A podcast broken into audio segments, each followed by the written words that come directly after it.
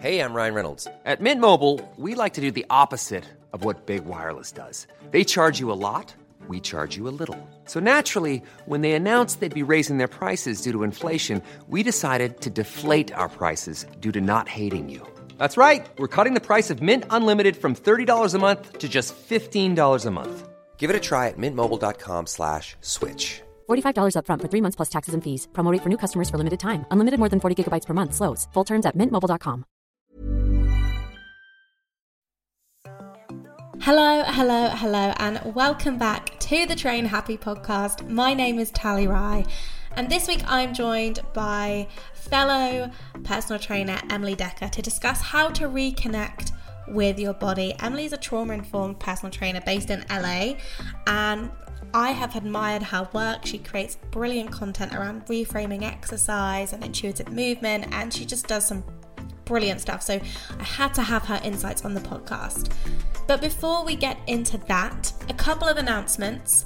You may have seen if you follow me on Instagram that there is a follow up to Train Happy, the book.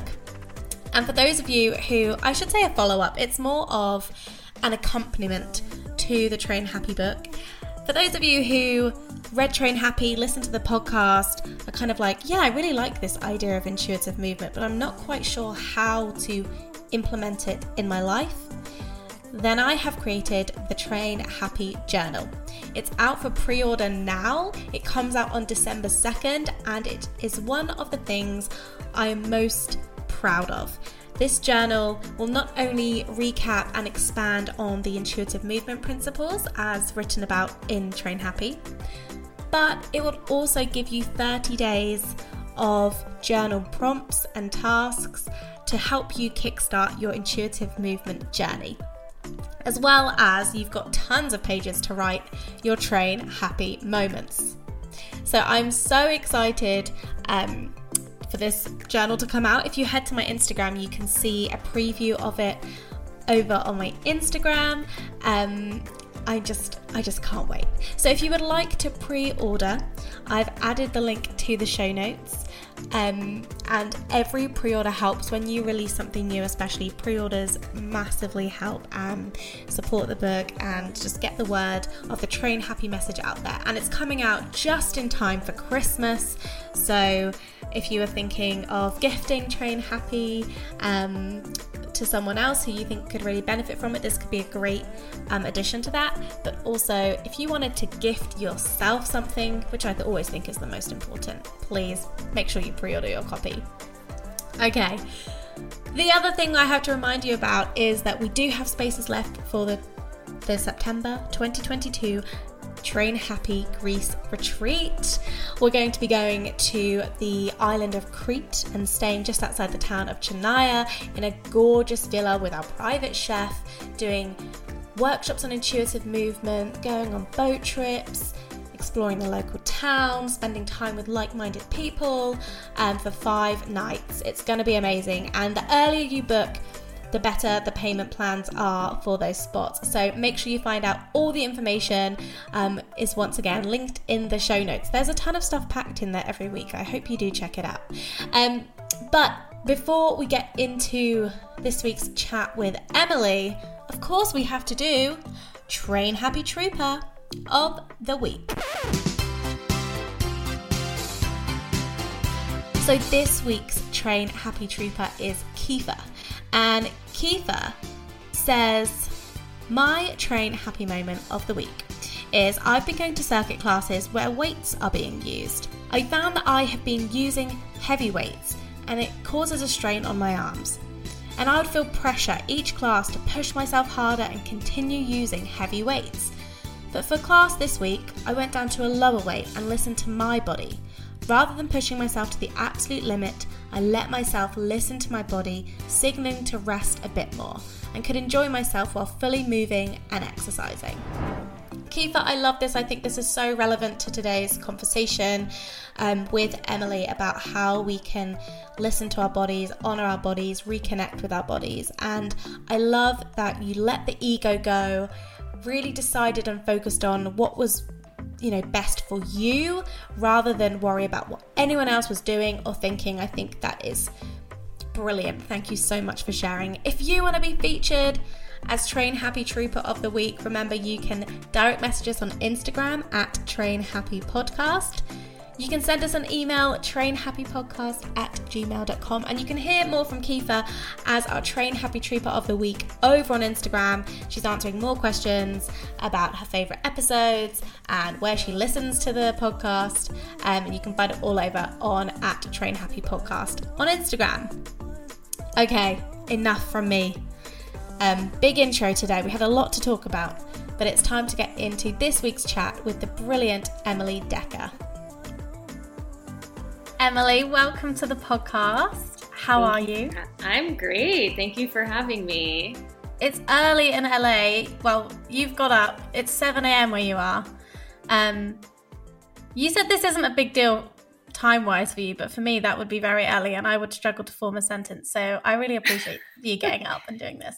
Well, we'll see how my sentences go, but I generally wake up pretty early uh, because I have early clients or classes. So yeah, by seven, I'm, you know, a couple cups of coffee in. So that was my next question. Are you a coffee drinker? But clearly, yes. I am, but I have cut back quite a bit. So I'd say like a year ago, I was having maybe four cups of coffee a day. And now I'm down to two, and they're half decaf, which I'm very proud of myself that that has been sufficient.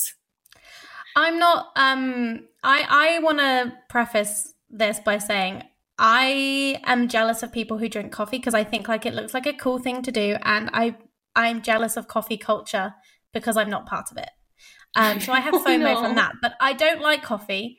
And I also do feel fairly smug that as a personal trainer who did many early starts, I've never once had a cup of coffee to get me going. And I think this is partly why my brain doesn't work early in the morning. Um, but yeah, I I am like all my kind of personal trainer friends are like, how on earth do you do this job without caffeine? I'm like, I just don't like it. I don't drink tea, which is also caffeinated. I don't I don't like it. I don't like any of them. Mm-hmm. Um, so I'm I'm jealous. I'm like jealous of the ritual of it and you know, all that stuff. Jealous and a little smug. jealous, but with a side of smugness. Yes, I'll just drink it. my water um, yeah. And people always think like, oh, is it a health reason? I'm like, no, I just think it tastes disgusting. So yeah, that's my that's my reason. I mean, I can see that. I don't know why it tastes good to me. Like objectively. Anyway, we could talk about it for an hour. We could, we could, we could. um, that isn't what we're here to talk about, believe yeah. it or not. Um, I wanted to chat to you because we are both trainers. I follow you on Instagram and I just love your work. I love how you think about fitness because I feel like we're really on the same page about reframing stuff. And you often come up with really great um, perspectives on different things. And we, we will get into that because I think your reframing is really helpful. But before we do, I would love to know more about you and your journey to working in fitness because my understanding is you started in social work, or at least that's what you did a degree in. So yeah, tell me more about that.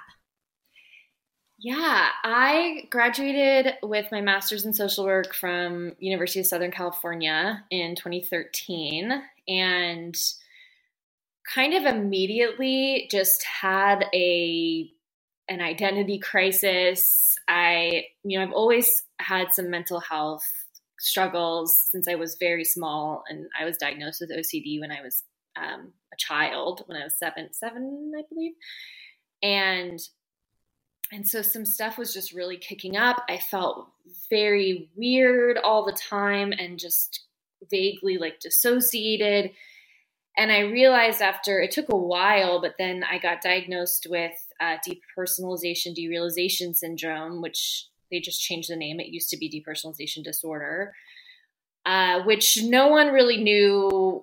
No one really knows what it was. I've had to like teach it to doctors, and psychiatrists, and um, but it was a really hard year. And I I was doing a, re- a social work research job from home, and and just kind of struggling to get through a day. Uh, my favorite part of the day was going to uh, my CrossFit class. I had gotten to a point in my anxiety where I've always been a runner, and running was starting to be very scary because like outside just felt like this like dreamland in my anxious, you know, um, dissociative kind of realm. And so I started going to an indoor CrossFit gym, and it was like my main thing I looked forward to every day. And that, and like the acting class I was taking to, because um, I had always liked acting and just was trying to find things that I wanted to made me want to get up in the morning and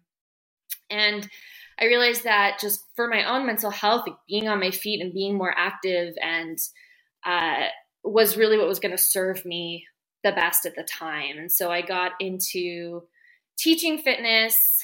I got my CrossFit cert, um, which is expiring, and I'm renewing it through a different through NASM uh, because there's a lot of stuff I like about CrossFit, but it, there's a lot of stuff I also do not.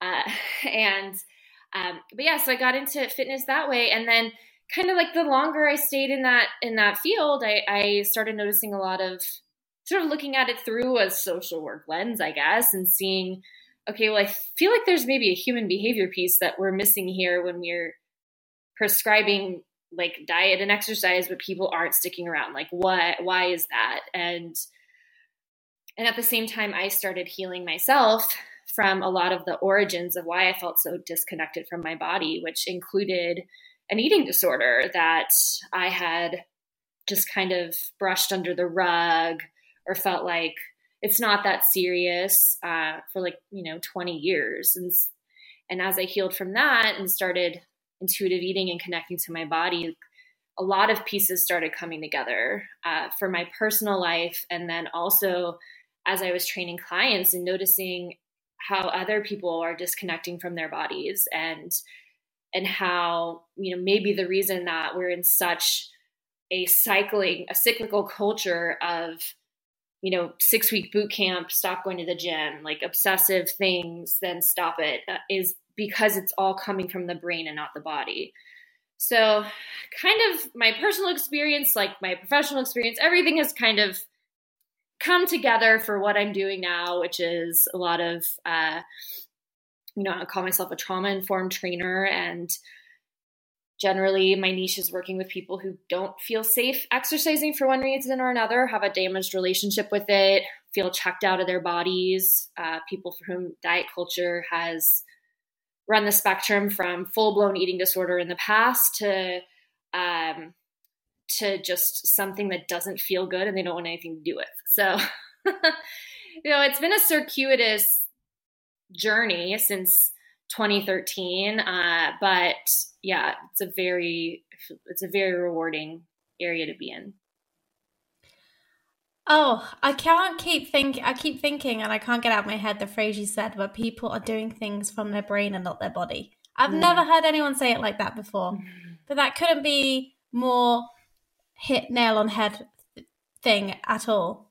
That's mm-hmm. so it that we're so I call it the the external, the extrinsic motivation. Mm-hmm. But that's that's a huge part of it. They're doing it because logically I think I should be doing this. But disregarding anything from the neck down in the process, mm-hmm. do you mm-hmm. think? Yeah, the should is a big kind of is a big piece. And not that we totally have to eliminate that there are very strong health and mental health benefits from working out and that is something that will feel good. But i find that any type of conditioned thoughts that come in around i should be doing this. My doctor wants me to do this. My someone else told me to do this. The fitness influencer all, all that kind of stuff. Or, or like i just have to get through this to check off this box.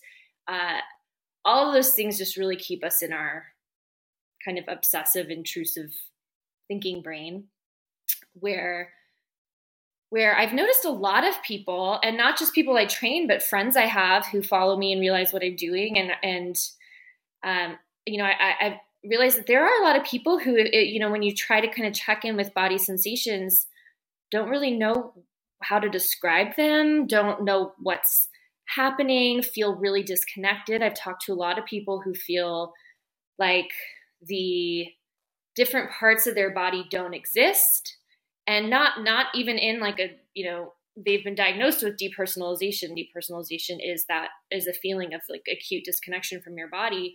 Uh, but just a sense of oh i've just always walked around and felt like my torso doesn't exist i'm just like a head on legs or like or um, you know i feel like this is just someone else walking around and i'm the brain and uh, and that's you know a little bit of the more extreme direction but there's but then also asking someone like well how do your what what's going on in your feet or what's going on in your hands? And and you know needing to supply the the words that people can choose from because we're it's just not something that we're taught from a young age to be like okay well there's like what temperature is here and what kind of pressures is here tension. And um yeah i it's a i think it's a big reason why you know our should thoughts are generally a shame based motivation and what I say about shame based motivation is that it's very effective for a very short period of time, which is why I think people come back to it and people use it. And I would consider, you know, anything that is um, focusing on needing to change our bodies is shame based motivation. Uh, but long term, because it's like just tuned out of the body and just a thought process, I don't find it effective. Do you think people feel disconnected from their body as well because they don't necessarily see their body as permanent? They feel mm. like, oh, this isn't the shape I want to be. Just as you were saying this, I was just thinking, I wonder if people th- don't feel like a head on legs because mm-hmm. they're kind of like, because this isn't this isn't the perfect body I want to mm-hmm. inhabit. This isn't the body I should have. You know, I don't want to get too comfortable being a certain size because I'm going to get smaller. I'm going to mm-hmm. have leaner abs. I'm going to have a bigger butt. I'm gonna have these like defined arms. Then I'll be connected to my body mm-hmm. because then it will look what I consider to be the body I should inhabit. And the part of the disconnection is like, I don't want to get too comfortable here because if I'm comfortable here, then, you know, I'm, you know, accepting defeat mm-hmm. in a way. And I think Absolutely. that comes from our like fat phobic brain of going like, ah, you know, I should look like a model. Um, mm-hmm. yeah, yeah, what do you think about that? That's me just kind of going off what you said there, but yeah, I I think you know one one of my big problems with diet culture is this and and which comes from a fat phobic culture very much obviously we know that uh, but the is the kind of mental gymnastics it forces us to do where it is like it will be easier to feel safer in my body in the future so i'm not going to worry about it right now. Like i'll just obsess about getting there and then i'll be safer. And to be completely honest like honestly yeah like thinner bodies are much safer from discrimination in our culture so that isn't wrong or invalid to feel that way, but it is reinforcing a consistent habit of never being present. Because once we get to a certain body size, then then like the obsession can continue just on oh i have to stay here or else i'm gonna my whole life will be ruined like i'm safe now and and you know the the the part of the brain that like wants to feel safe and wants to feel belonging and wants to feel accepted like that's a survival mechanism of living as a you know the type of pack animal that humans are. So like being scared you're going to not get to a space where you're safe or not hold on to that space once you're there. Like that can be be like a dominant way of life. And as opposed to creating the habit today of checking in feeling safe challenging the conditioned thoughts and continuing that habit going forward no matter what size we're at which is it's not easy. And one thing i've noticed also as i've done i'm hoping to do more of these coming up um, definitely one over the holidays but doing like movement for mindful movement for like body connection uh, workshop or one-on-one work is that uh, there is a lot of grief also. I can tell when I'm working with someone even even clients who come to me just just for like physical personal training and they want a safe space and they'll talk to you about their relationship with their body and a lot of people in a free consultation with me will start crying and and it's it's just that there's not we don't have that safety that that we need to celebrate our own bodies and each other's bodies. And when we're given those safe spaces there's a lot of grief that comes up and a lot of realizing oh my gosh like this is this i can't believe I, I this is how i've lived my whole life. And this and not just that but this is how everyone is living. So um yeah kind of getting present with the body we you know can talk about it theoretically but in practice it is it's going to kick up some stuff for a lot of us uh, because of how much we've been holding there and not accessing out of wanting to feel safe. It's so true and the grief element i think can feel really real. I know i felt it as I've gone through my own experience of kind of reconnecting with my body and and healing my relationship with movement and and with my, with myself and like learning to accept myself. And I also know that my body holds a lot of privilege. So I know that that we're a completely different experience for people in different bodies as well. Um it's it's really interesting how we hold on to so much of that because we're just and we can almost like numb being in our body through exercise do you mm-hmm. have you found that you know like and this kind of relates to me to the phrase you know exercise is my therapy mm. where people use exercise as a sole outlet mm-hmm. for their emotions and yet sometimes i think what may be considered as an outlet for emotions, you're not even allowing space for your body to feel the emotion because you're feeling the exercise. You're you're doing the run. Mm-hmm. Um, you know, you're you're not always embracing the stillness that is required to feel. And stillness is scary. mm-hmm. Stillness is terrifying when you're used to distracting yourself with all these other things because no one wants to feel unhappy. Um, and this has been my own personal thing. I'm really speaking from personal experience here of yep.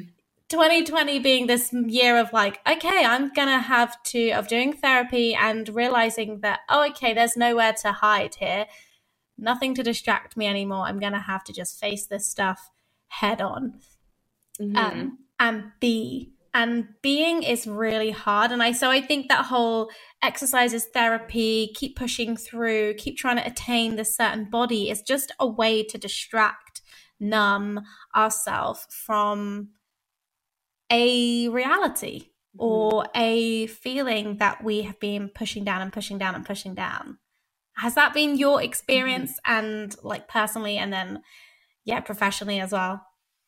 I definitely personally, I when you're talking about stillness feeling like overwhelming and anxiety producing, this is the story of my life. I um, you know, specifically because I, I do still kind of uh, struggle with I mean, I've had anxiety my entire life and I I've literally tried everything, you know, and that's and the kind of dissociative stuff I still I still cope I still deal with. And being really still for me is very activating and scary. And so I practice a lot of mindfulness and movement.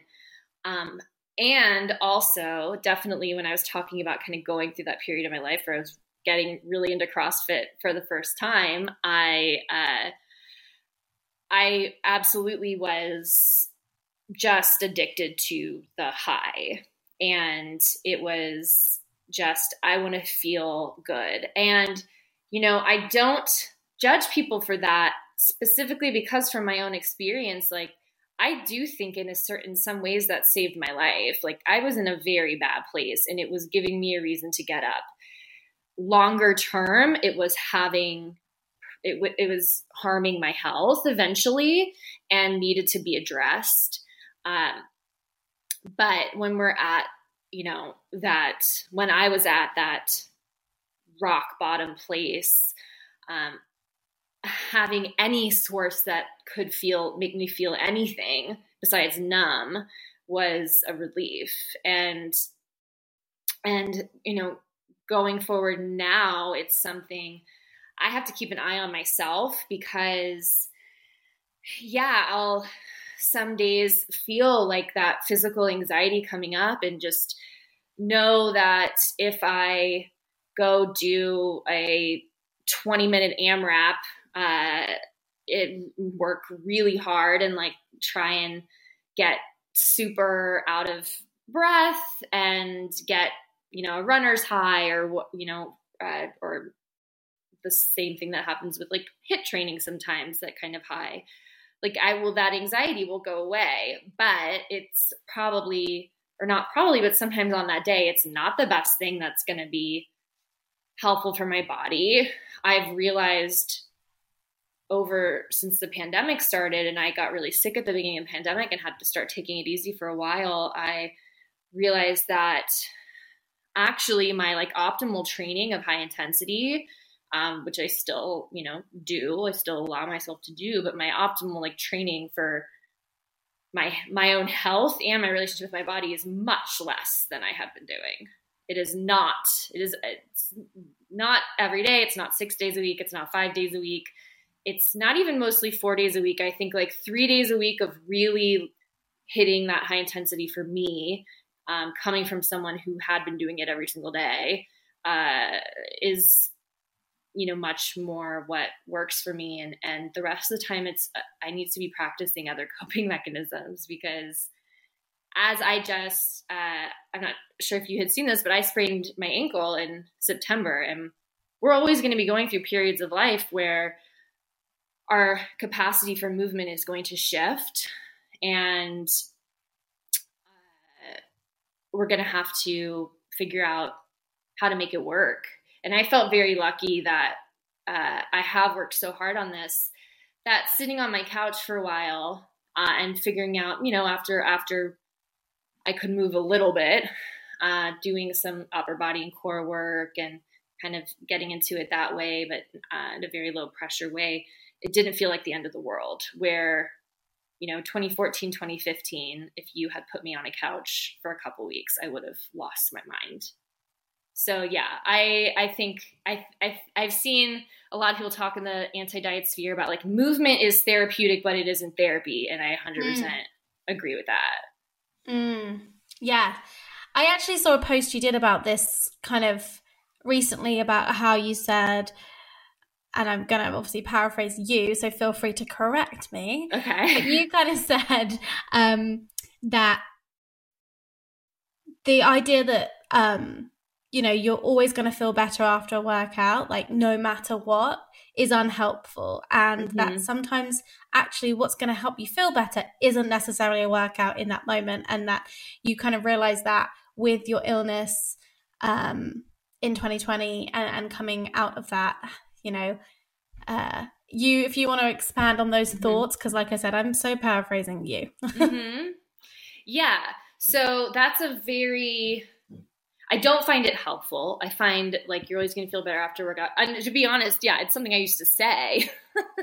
like, yeah, I think we've all like we we learn better, we do better.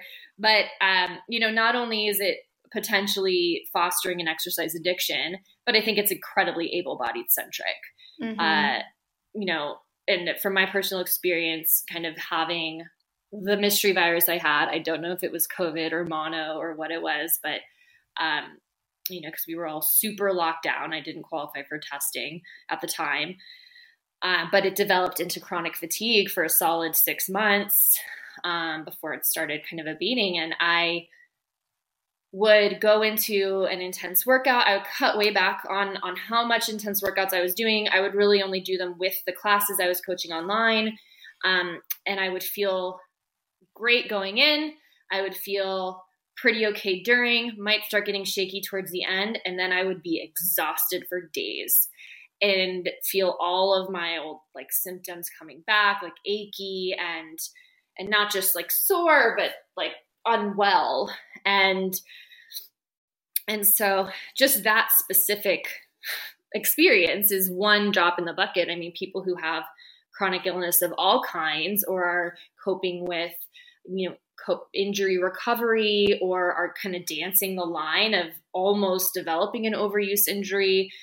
Uh, it's just not true that working out is going to make everyone feel better. Um, one of the many reasons why the no excuses mentality is just a load of crap. It is a load of crap. Um, and there are also other really great reframes that you talk about a lot, and just the way you kind of have had to make a mindset shift around the way you approach training and the way you encourage your clients. Like, what are the key ones for you? Um, whether it be like that, you know, letting go of that no excuses mentality. Um, what else have you kind of learned and and had to kind of yeah re redefine for you? Mm-hmm. So the the biggest reframe that kind of informs all of the rest of them is generally noticing the thoughts, watching them pass, checking into the body, and reacting based on body sensations and body cues. And that kind of overarching one uh, is generally like informing the rest of them. I think that that's something that is a skill that also can be used not just for exercise or movement uh, but you know for eating like i actually intuitive eating was very helpful for my personal journey to learn how to access body cues that i had been ignoring since my modeling career started when i was 14 uh, and uh, and you know, and not just that, but also like sex and touch and physical touch with other people. Um, I, I've taken a lot of uh, courses courses from a friend who is a sex and embodiment coach uh, who teaches a similar thing to what I teach around movement, which is like a lot of the time we're doing what we think we should be doing as opposed to what our body feels safest doing. And you know, in in all of those things like movement, food, sex, it can be really confusing and really frustrating when we feel like, well, I don't understand why this is happening, or like, why is my body wanting to shut down from this? Or, you know, I loved hiking and now I can't, like, every time I think about going hiking, there's a huge block there. And whereas I think traditional, like, fitness would say, just get it done, you'll feel better after, blah, blah, blah. I think that that is just fostering a big disconnection. Like, there's a lot of curiosity that needs to be present there. And it doesn't mean that you won't end up going for the hike, but it means that the tuning in and the accessing safety and calming the nervous system in the moment and getting curious about what actually wants to happen if there's a block there, uh, that should be the priority and not just like checking off the box that's going to have us getting farther away from that innate trust with ourselves. Uh, so that's kind of the biggest reframe I think that informs everything else uh, for me. And then, you know, everything else that I've kind of noticed around diet culture is that it's kind of pushing us in that opposite direction of we are stuck at an end result. Let's work backwards and try to make these behaviors fit rather than forget the end result, what actually feels best and is most aligned, because that will probably keep us in the healthiest, both mentally, physically, and mental health is always part of phys- phys- uh, is always part of health. Um, but that will probably keep us in the in the best space for the long run.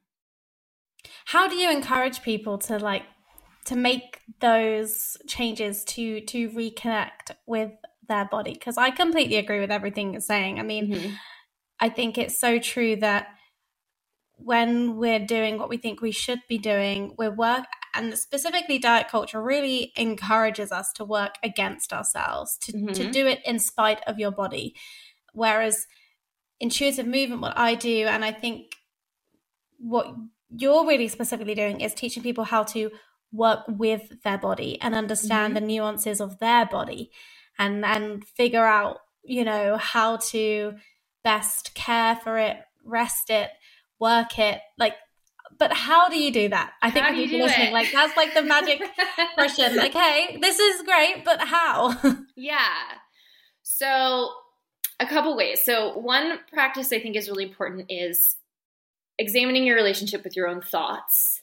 Uh, so mindfulness, meditation, um, any of those types of things can really start helping you notice what thoughts are the stickiest and what thoughts just come and pass, and how essentially they're the same. They're all just thoughts.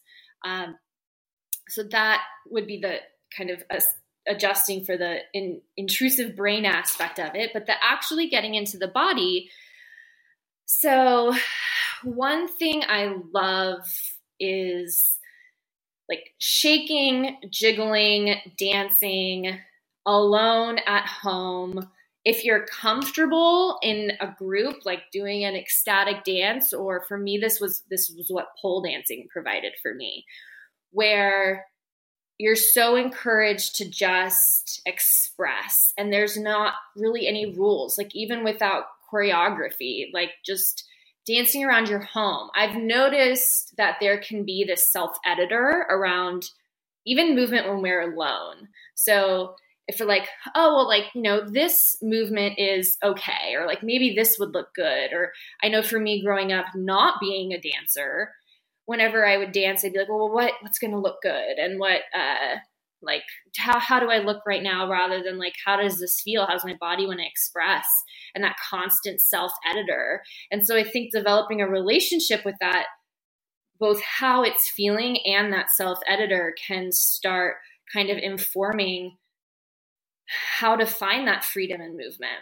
And one thing I love about pole dancing specifically, even though it is, there's a lot of choreo, there's also freestyle dance, but you are so encouraged to just go for it. And specifically, I went, I'm going to give them a shout out. Secret Pole Dance Studio in Culver City in LA, um, Black women owned uh, pole studio, and just the most supportive, body inclusive space of you know people who identify as women in their underwear uh, all all body sizes all types just like grinding and it's so freeing and it was so for me just like so such a big part of unlearning all of this all of my self editor all of my good girl stuff from growing up in a conservative town and just like being letting my body be free. Uh, so that's a big one I would say is like start dancing around your house or just shaking, jumping up and down, like trying to feel what your fingers want to do, what your elbows want to do, what your arms want to do. Put on a song and and and also notice what comes up in your brain during that time because those patterns are definitely happening in other ways. So, um, identifying urges as well is a, is a big one. So, kind of checking in, and if there's a, well, I should go to the gym, um, but my urge is blank, really actually giving validity to that urge and being curious about it, noticing where it comes from. How do I know I'm having that urge? Um, or when I do want to go for a walk, if I do want to get up and stretch my legs because I've been sitting at a desk, how do I know I'm having that urge? How does it register? You know, for me personally, like I want to just shake, like my body just starts feeling fidgety and restless, or I'm craving the air outside. And so noticing these things that, you know, because we all, a lot, not all of us, but a lot of people work at desks like 40 to 70 hours a week. You know, we aren't always, uh, it doesn't make sense to always listen to those urges. And over time, we just kind of ignore them. But, you know, I, I think I, I wrote a post about this maybe like six months ago, which was like, if you've ever had the urge to stand up from your desk and shake your legs out, like, then you have an intuitive urge to move. And, mm. Um, also noticing that not everybody, you know, um, can stand and shake their legs out, but uh, you know, shake your arms or shake every shake whatever just to get a little bit of movement you know those types of things like noticing and validating them uh, yeah i think those are kind of where i would start and then kind of build from there I think they're great starting points. I think the dancing one is so true as well because everyone can just put a song on in their kitchen, dance around. And I don't know about you, but I'd probably recommend like don't do it in front of a mirror because then No. you are yeah, like don't yeah, don't do that to yourself. Just just be and have fun with it. Um because that whole self-editing thing you're talking about is that self-objectification, Mhm. isn't it? It's that thing that says, okay, but how do I look to other people? And you know, are you on TikTok? Vaguely. Not I don't, I don't have much of a presence there, but I do get on it from time to time. Okay. Well, I've seen this really like worrying trend that I didn't know people did, and I, I'm sure people have done it for a long time. But it's girls who wear an outfit and then they film themselves, and they they film themselves. I watched this girl do it. She did a thing where she like filmed herself from the side, from the front, as if she was like talking to someone, holding a drink. How it would look like if she danced, because she's filming herself to see if her outfit and see what she looked like from all angles to other people before she would go out and actually be out and having fun on a night out. Oh so it's essentially like, and then it's like liked by tens of thousands of people going, oh my goodness, I do this too. And it Oof. breaks my heart because it's just like, oh, we're all just so. The world has taught us to be so concerned with what we look like to other people um, that Mhm. there's no spontaneity and just being present in the moment when you're going dancing with friends or you're like going to a bar for a drink. Like everything is so.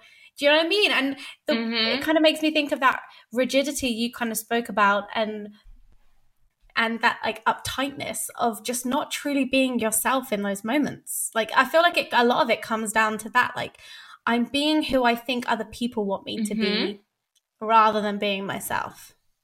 Yeah, we are not meant to have as many mirrors and cameras around us as humans. That's what I believe. I think we Ah, are not me meant. we're not meant to have this many mirrors and cameras. We are not meant to be avatars in other people's lives. Uh, I think that type of thing. I hadn't heard of that or seen that what you're talking about on TikTok. I mean, that's just first of all incredibly exhausting. Sounds incredibly exhausting. And then also, you know, my personal kind of like biggest drive is I want it of, of that like kind of drives everything for me in my relationship with myself is I want to heal from chronic depersonalization. Uh, that is my number one priority. And I notice the things that help me do that. And one of the, I can tell you the thing that would acutely make it worse is that what you just described. Because actually, you know, uh, having um, out of body experiences, that's like, that is like literally a sense of an out of body experience that is happening externally instead of internally, where you're like, I'm to look at myself from all possible angles and obsess about that. I mean, honestly, with with my brain, I would worry if I that if I did that enough that I would be sitting on the couch one day and pop out of my body and turn around and look at myself, which is a type of depersonalization and an out of body experience that people do have. So I have no interest in ever doing something like that. Um, it's just not how we're meant to live. It's like I can't think Yeah. in any which way it could be remotely healthy or helpful for our own self esteem and for our own mental health. I just don't see there being really any positive to it. Um, in in the way Yeah. that it was like so analytical of of being. Um, yeah, it just really shocked me and saddened me the other day that there were so many people kind of going, "Oh yeah, agreeing with this." Um, so yeah, if you're not on TikTok, then things will surprise you on the app. Like it teaches me things all the time, and I'm like, what? People Yeah. are doing this, and I'm sure people, and I'm sure it's not a generational thing. I'm sure it's people my age have done it too, and will continue to do it. But I agree. I I don't think it's helpful in any way. hmm I think yeah, we've all done it in, in different generations in in in different ways. I and Mm. this is apparently the way we're doing it now. I guess.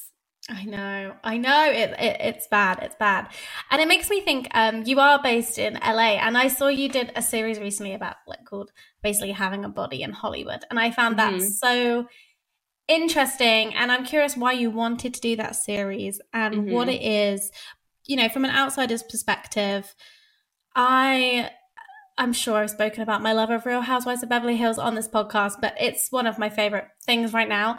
Um, and just always had you know an interest in celebrity and all of that kind of stuff.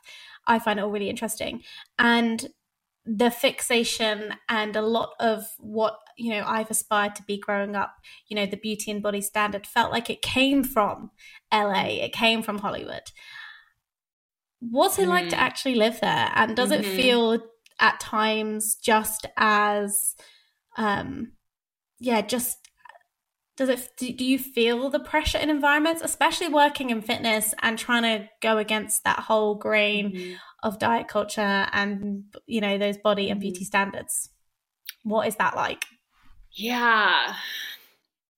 I wanted to do that series um, that I called On Having a Human Body in Hollywood because, you know, I have also been in the acting and improv industry since I've been in LA. And, uh, you know, improv, not so much pressure there. Uh, just, you know, people want to laugh, and that's fine.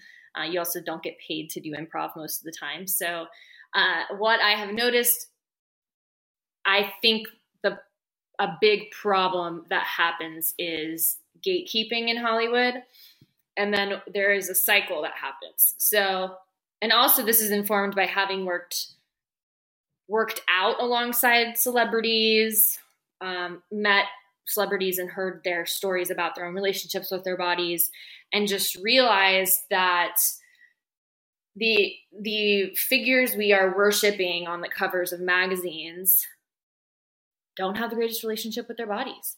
And also, celebrity culture is very based on projects which have an end date. And so I think this is really a microcosm of our weight cycling culture where, you know, these diets that get, I hate freaking celebrity diets. And I don't blame the celebrities for this. I blame their trainers and I blame the tabloids uh, because we don't need to know what happens is that the, the, most of these people are on a diet for a project and that project will end. So it isn't a forever thing. Like some people are but i know like um there some people are like on a certain like quote lifestyle that they'll they have their trainer and their chef and makes it much more sustainable for their lives. But but a lot of times it's that like um Kumail Nanjiani got ripped for this exactly who i was thinking of Yeah. exactly who i was thinking of and he specifically said, if I had not had the resources of a studio behind me, th- I could not have done this. Uh, did that keep his trainer from saying everything that he did to like Men's Health or whatever magazine it was and then them printing it? No, he of course went and did that. And then people are going to read that and say, like, oh, I should do that too. Why can't I hold on to it?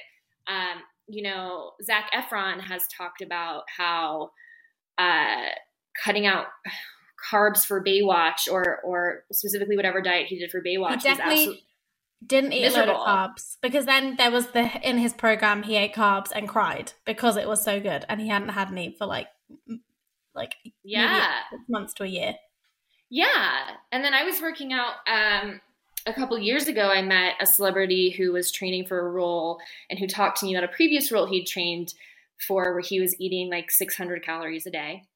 And I was like, oh, I remember when that movie came out and he was on the cover of all of the magazines. And I'm like, this is like we're we're not putting people on the cover of magazines because they have a great relationship with their bodies and they're actually healthy. We're putting them on the cover of magazines because they fit what we have been conditioned to believe is healthy. And and so what the cycle in Hollywood then also happens is that because everyone has weight stigma, then casting directors ha- are incorporating their weight stigma into casting choices. Writers are incorporating their weight stigma into how they describe characters. Breakdowns that are put up on audition notices, where so breakdowns are a role and it will say, like, Linda, early 20s, petite, uh, blonde, uh, be- beautiful, but doesn't know it, you know, that type, type of thing. Like it infiltrates at all levels. And then what happens is the product that's output is anyone who gets cast as a prodigy is a tiny waisted woman. And mm. we make these connections across America in our mind of the tiny waisted person is the ingenue in Hollywood. She's the glamorous icon. And so it's this cycle that is just so gross to me and also harms actors directly because of the feedback that they get from these people in room, in audition rooms. And I, I, I don't think I know any actor who hasn't directly received some type of weight stigma, regardless of their body size, verbally from a casting director or an agent or a manager. Oh my gosh, I'm getting out of breath. I'm, I'm, I'm I think you're right. It's one of those things where I think we do get frustrated at celebrities and actors because we feel like they're portraying this unrealistic beauty and body standard. And, and I think in some instances, like, I get why people are mad at Kim Kardashian, and I know mm. she's not an actress, because she's directly profiting off of, you know, selling weight loss supplements or mm-hmm. promoting various very problematic diet culture products. Um, so I get that, but I also think these are also human beings who have been told that their appearance is so tied to their value not only as a person but their literal value mm-hmm. in terms of financial value and their career and their income and their place in the world that it's understandable that they are um, unusually focused and hyper focused should i say on the way they look because they're mm-hmm. surround they're in an industry that you know always talks about and praises the way they look um what i have found watching real housewives of beverly hills and obviously these women are generally like in their 40s 50s some of them in their 60s um what i found really interesting is the obsession with youth and mm. really how it feels that youth equals relevance equals a career. Like you just you're still um you still have something you know to to do. You still have a job. You still have an income. You you're able to pay your bills if you look youthful. And how that can be a huge part of that beauty standard as well as not just like being in a small body but a small body does generally equal a younger body, but then your skin has to look a certain way and your face has to look a certain way. And it just feels like this ever growing cycle that kind of seems to like, does anyone ever reach the pinnacle? I don't think so because mm-hmm. it's there's always going to be something else. Mm-hmm. It's also very misogynistic because mm. as we see with the silver foxes of Hollywood, this is not that they are uh, immune from any type of these pressures, but the fact that there's term called a silver fox, but for women it's cougar, I think. I mean, like it's definitely very much a woman oriented thing that we are supposed to age in a certain way. And I, I think that also like can probably be drawn directly drawn back to the fact that like we're supposed to reproduce and during these ages and we're supposed to be attractive to men and it's yeah it's exhausting I didn't expect to reference Real Housewives this much today, but um, but there, it's interesting. Like all the husbands of the housewives who seem to are actually getting older, but I swear they get younger and younger, like visually mm. each series. Um, and their husbands are going grayer and grayer, and you know, not disheveled, but in comparison to their like overly glamorous partners. Mm-hmm. Um, it's so interesting to just see that almost that double standard just literally side by side and think wow this is yeah. such an example of how men and women have it different. like mm-hmm. it is mm-hmm. not the same. It is not the same. Don't get me wrong. Like I appreciate there are there are pressures on people's bodies, and I think what I found with the Kumail um, talking about his sort of body transformation is the then pressure he felt to maintain it, mm. and the pressure he felt to oh now I've I, people treat me differently now. I'm more muscly and vi- you know he's visibly kind of muscly and um you know, people treat me differently and oh, there's like this sort of hotness I've been given and I want to keep that. Um, and so that's always interesting because it's an, that's the other thing with Hollywood. I imagine they put people on these certain regimes thinking short term because there's a project, right? And they probably like wipe their hands clean of them once the contract is up for the film, for the role. And then that person is left to then navigate their relationship with their food and exercise and their body that has been hugely disrupted mm-hmm. by a role. Mm-hmm. Oh yeah, uh, that yeah, and you know what's interesting about Los Angeles is there are there are a lot of different parts of LA. So I will say that not everything is like the Real Housewives of Beverly Hills. Yeah. Oh, I know, I know, I know. but we all, everyone feels the effects of that, obviously. Mm.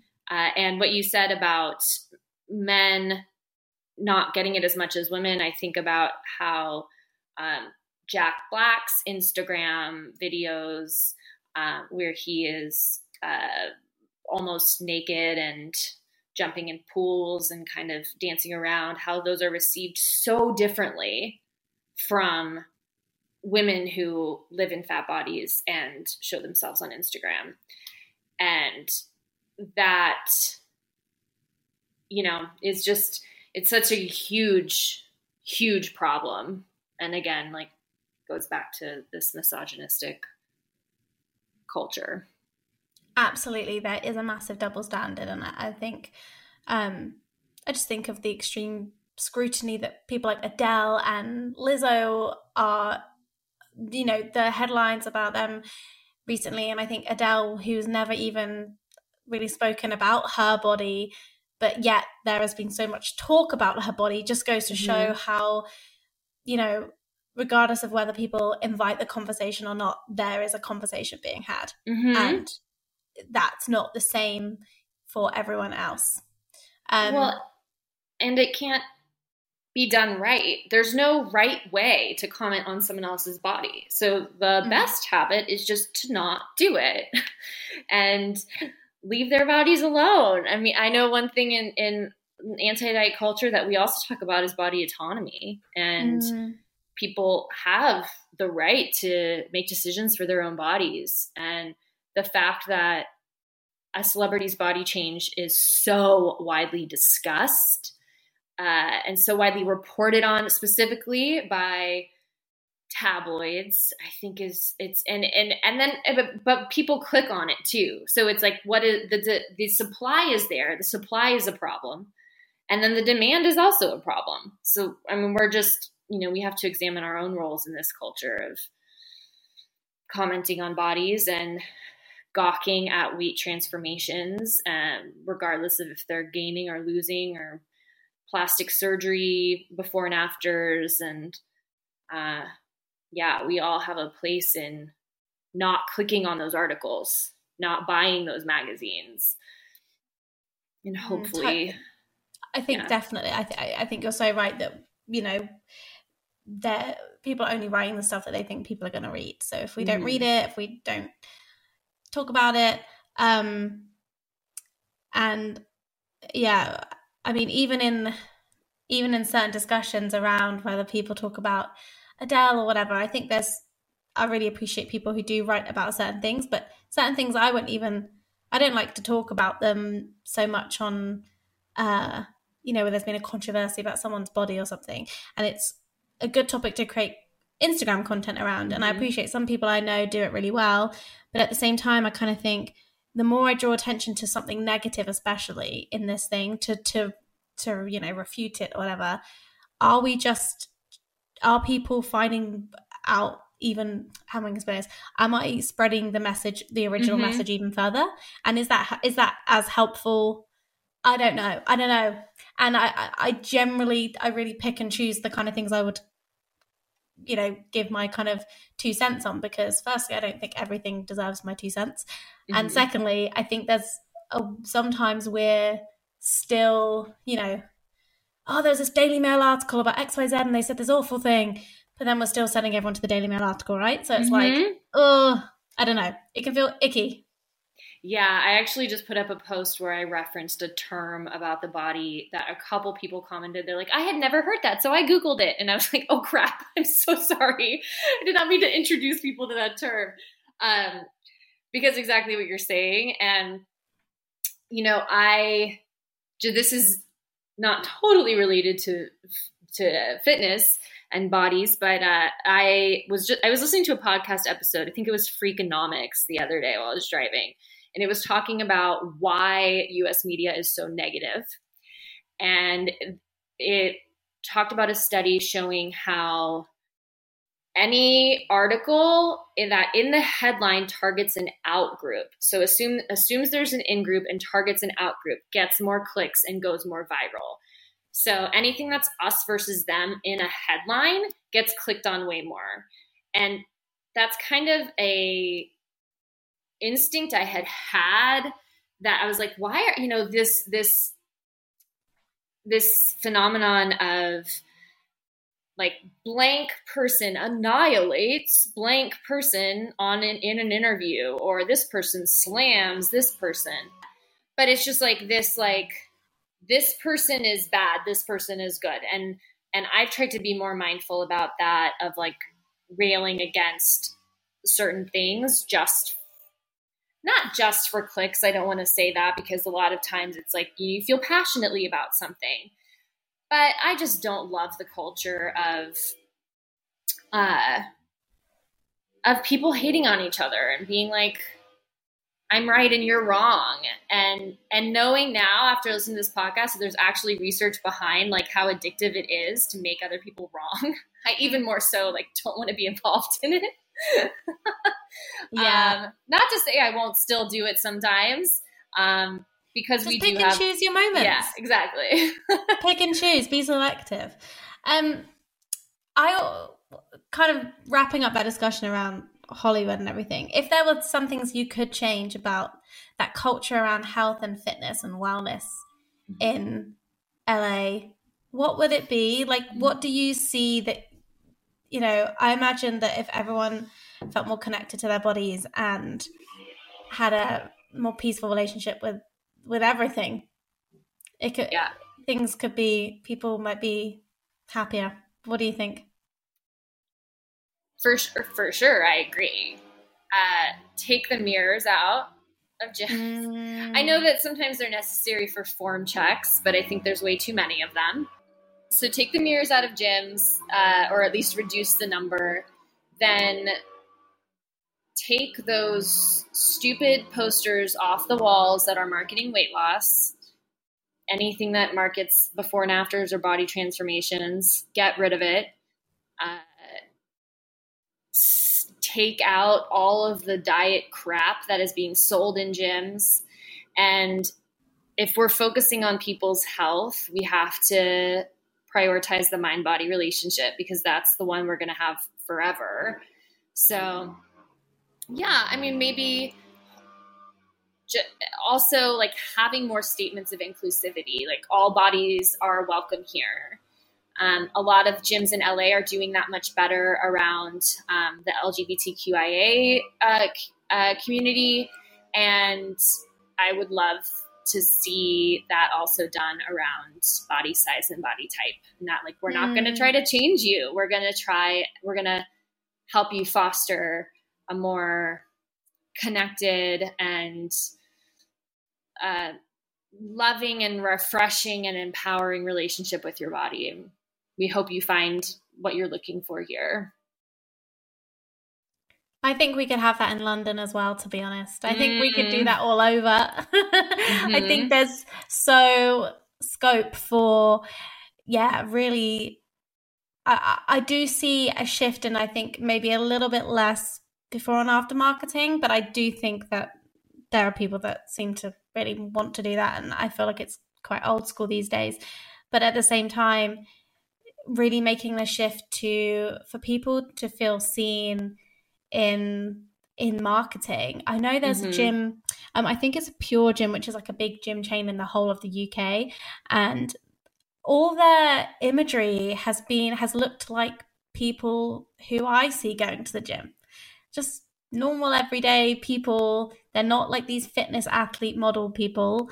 It's mm. just mm. normal people, and mm-hmm. I think it's really refreshing to kind of see because I really do believe if you see people who look like you doing something, then you're gonna feel more welcome and mm-hmm. it's going to feel like a place where you could go and it's not just for like super fit you know beautiful people as i mm-hmm. think fitness has felt like for a very long time like an exclusive club and mm-hmm. we need to change that narrative which ma- that makes me think of another thing i would love to see which is hiring trainers of all sizes oh me too taking pressure off of trainers i I almost started working at a gym, and then after, there was too many red flags. One of them being they wouldn't let trainers eat muffins, or they they restricted what trainers could eat on the floor. Wow. They wow. could eat certain things, but not. They couldn't eat anything that was like I don't know. I don't even want to get into labels, but uh, yeah, I didn't end up working at that gym longer than a week. Uh, Uh, so, but because I because I think that's important too. Like, there's a problem when then you know bodies of all sizes are in the marketing materials, but you know you show up and bodies of all sizes are not there. Yes. Uh, yeah. It has to be across the board. It has to be. It can't be one or the other. It needs to be across the board. Um, and I don't know if you get this, but I get a lot of people saying, you know, oh, I'm really scared of becoming a personal trainer because I don't feel like there are people who look like me, mm-hmm. or you know, I feel like I'm not, people are going to judge me and think I'm not very good at my job. And I'll be honest, I feel like that sometimes too. I feel, you know, mm. I will mm. teach, go to teach a spin class and I walk in and I think, I bet there are people in this room who think like, oh, she probably isn't that mm. fit because they're holding on to their narratives and their narratives I've held. So I feel like, oh, maybe they're thinking that too. And then I just kind of go, well, I'm going to prove them wrong. And that's my job today is like, I'm going to, mm. I know I'm really good at my job, so I'm just mm-hmm. gonna do my thing. Um, and I, and I, so I, I really get that feeling because I feel it too. But I think you have to kind of build your confidence in yourself to go. Do you know what? I'm really good at what I do. I know mm-hmm. my stuff. I can do this. Um, but we need, I think, to help people initially enter the industry, it would be so good if there were role models and mentors to look up to who'd already kind of paved the way. So we really mm-hmm. need to like, yeah, we need to get this going. Yeah, and totally I, I have felt like that before as well. Uh going back to coach after I got vaccinated, which was when I felt safe going back in person and having you know, gained weight over the course of the year. And I'm like, yeah, are people gonna have certain comments. And also having to remind myself like repeatedly that sure my fitness was one was one thing. My body type is one thing. My fitness is one thing. They're not necessarily connected. And also my ability to coach and teach other people and be a good leader is not dictated by my personal level of fitness. That's something that i actually learned really early on coaching CrossFit and like not being able to do a muscle up. And honestly, my first year of coaching CrossFit, there was a mass exodus from the gym I coached at because people did not want me to coach because I couldn't do a muscle up. Um, I couldn't do a pull up unassisted. Uh, but I, you know, was learning how to coach and how to be an effective coach and that, and uh, over I, over the couple years, I had to just stop caring and be like, look, I can. I, I'm not going to teach people how to do a muscle up. I don't feel like that's a necessary thing to do for my private clients at all. But I can teach someone how to do it. I don't have to be able to do that myself. So mm. it's there's, you know, I've all, I've seen so many trainers who are X, X X percent body fat that's super low, and they are throwing hundreds of pounds overhead on their barbell, and they are crap as leaders and teachers of fitness. And then you know that, and if that's true, we have to understand that the other side is also true. People who don't look the stereotypical part can be really effective in guiding others to work on their own goals. So, yeah, we got to take that stuff out of it. Oh, I completely agree with you. I do this whole idea that like your body is your CV and that means that makes you automatically so good gross. at your job is literally gross. Yeah. yeah. And so inaccurate. I want to finish our conversation today um, because I've had oh, we I feel like we could just talk for hours. There's so mm-hmm. many things we could discuss. Um, and I really really enjoyed your insights. But before we finish, I want to know what has been your most recent train happy moment? So, since I sprained my ankle, I took up swimming to rehab it. And I think jumping, I hadn't swum in years, uh, besides like jumping in the ocean. But uh, I found a public pool nearby, and then I also like, I was trying out different pool options. And jumping in for the first time and swimming back and forth and noticing how just having not been in, in that situation for so long and also having been cooped up on my couch for weeks and feeling the difference that oh when i'm not standing up i actually have so much more freedom of movement. Like i can swim. I can't i can't walk yet on my ankle. I'm on crutches. But in the pool i have all this freedom. And it was one of the best feelings. it was, uh, I would definitely say that was a train happy moment just to be in that, be in that mode and not worried about what was so productive about it, but just feeling this freedom after having not felt it for a while. Water feels so good. Like so good. The, the physical feeling of just a kind of like weightlessness feeling, but also mm-hmm. just I don't know. There's just something about it that just calms you. Mm-hmm. Mm-hmm. Emily, where can everyone find you, support your work, and just keep up to date with all your insights? Yeah, Instagram is the best bet at Emily Decker Fitness. Uh, you can always email me to emilydeckerfitness at gmail.com. Um, those are the best two ways to get in touch or keep up. Um, and yeah, shoot me a DM if you want to get on my email list. I'm hoping to hold some uh, mindful movement workshops coming up. That'll be also, amazing. Yeah, and I also offer, of course, one-to-one training virtually. You can be anywhere in the world. You can have oh, any equipment. perfect. I will link all of that below for everyone so they can find you and support you. And just keep doing what you're doing because I love it and I think it's really exciting. Thank you so much, Tally. Really nice to meet you face to face. Thank you. And that is it for this week's episode of the Train Happy podcast. Thank you so much for listening. I hope you took something away from this episode. And if you did, please let me know by sending feedback. You can find us on Instagram at Train Happy Podcast or even better, it would be amazing if you could rate and review the podcast on whichever platform you're listening, as it really, really helps to support and boost the Train Happy message. And remember, if you have had a recent moment where this stuff has just started clicking for you, then share your story with us via email trainhappypodcast at gmail.com to become the Train Happy Trooper of the Week. And if you have a burning question you would like me to answer, then please send those in too, and it may be answered in our bonus Q&A episodes. Once again, thank you for listening, and I will speak to you soon.